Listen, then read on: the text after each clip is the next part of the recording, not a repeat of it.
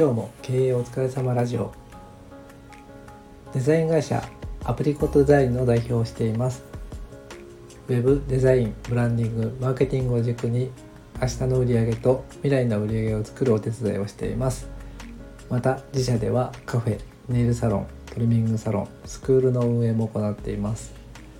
このチャンネルは日々悩みながら奮闘している経営者の皆様に向けウェブデザインブランディングマーケティングの視点から経営のヒントとなるようなお話をしています。深夜なのでゆるく配信しています。ということでこんばんは。中村です。1週間ぶりくらいですかね。ちょっと間隔が空いてしまったんですが皆様いかがお過ごしでしょうか。もう11月もね終わりに差し掛かっていて、えー、12月に入ればあっという間に1ヶ月が終わって明けましておめでとうなんていう風に言ってるんだなと想像するとですねラストスパートな気がしています。はい。あの先日ですね僕はあのとあるお客様のところにお打ち合わせに行ってきました。でそのお客さんはあの毎月お伺いさせていただいている方で、まあ、いわゆる製造業の方ですね。であの何をしてるかっていうとえー、ホームページの活用方法とか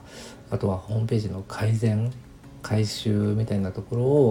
ろを月に一度ですねお打ち合わせさせていただいてそこから具体的に何をしていくかっていうのを決めて1ヶ月間やってみて、えー、その結果どうだどうだったかなっていうのを振り返ったりとかそんなようなことを毎月毎月やっていてですね、えー、もうかれこれ多分5年以上毎月通っているお客さんになります。であの僕のなんだろうイメージですけど製造業の、まあ、業界ってあまり情報発信に対してですね前のめりでないというかうん、まあ、そもそもね何を発信するのかよくわからないっていう声をねたくさん聞くんですけど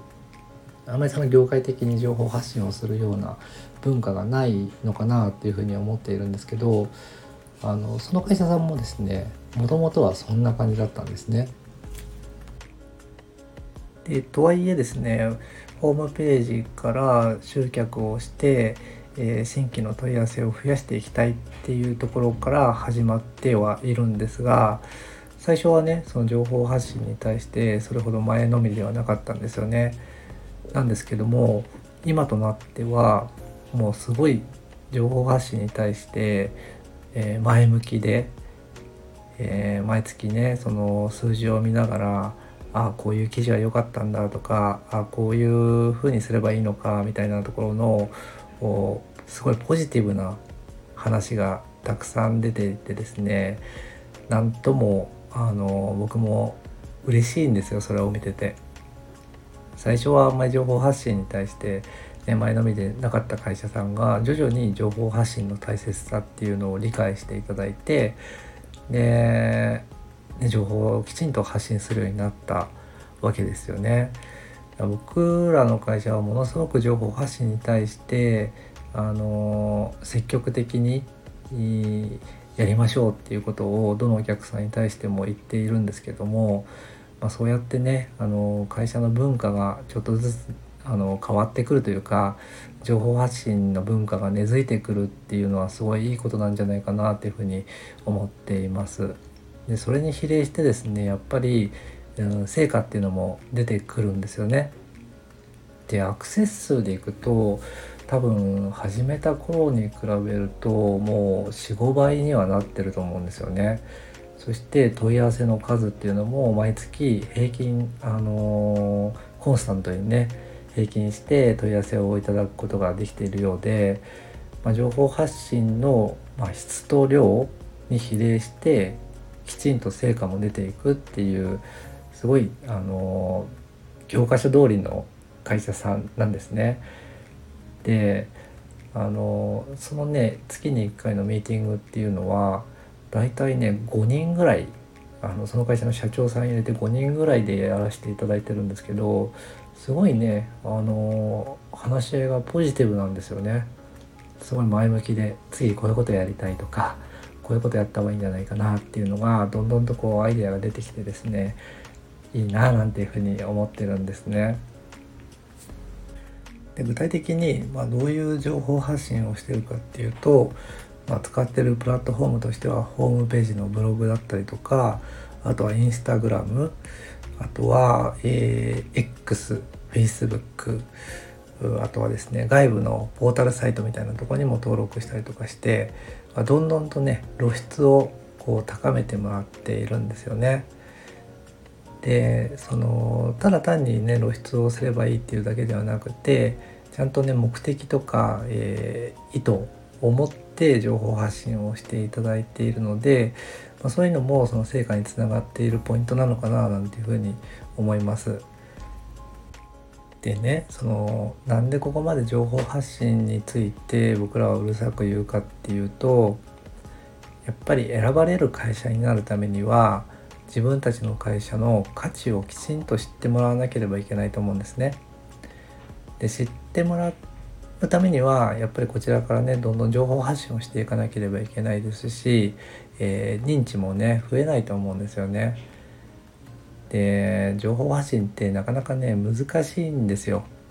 やっぱりいざやろうと思うと何を発信したらいいのか迷ってしまってそこで発信するのをちょっとやめてしまったり躊躇してしまったりとかっていうことがもうざらにあるんですよね。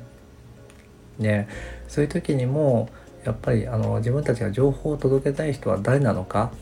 っていうのを明確にしたりとかあそういう人が必要としている情報はどういう情報なのかみたいなものを共有しておくとですねムラができずにですね一貫して自分たちの価値を伝えることができるんじゃないかなというふうに思っています。まあこれだけ世の中に物が溢れていて、まあ、いい品質のものがねこれだけ溢れている中で自分たちの商品が選ばれるのって結構大変なことだと思うんですよね。なのであのしっかりと情報発信をしていただき自分たちの価値を伝えていく、まあ、これこそがですねこれから会社をね継続的にあの発展させていく上では必要になってくるんじゃないかなと思います。でこの情報発信をですね話をですね、えー、し始めると僕は永遠と話をしていられるので今日はあの一旦この辺にしたいと思うんですけどもまあ本当に情報発信って大事です。なのでうんまあ自分たちの業種はあんまり情報発信しても関係ないよって思ってる方も絶対採用とかには必要になってくるわけで僕はですね情報発信が必要じゃない業種ってないと思うぐらいなんですよね。なので、まあ、積極的にあの情報発信をしていただきたいなというふうに思っています。はい、そんなこんなで今日のお話が経営の参考になれば幸いです。それではおやすみなさい。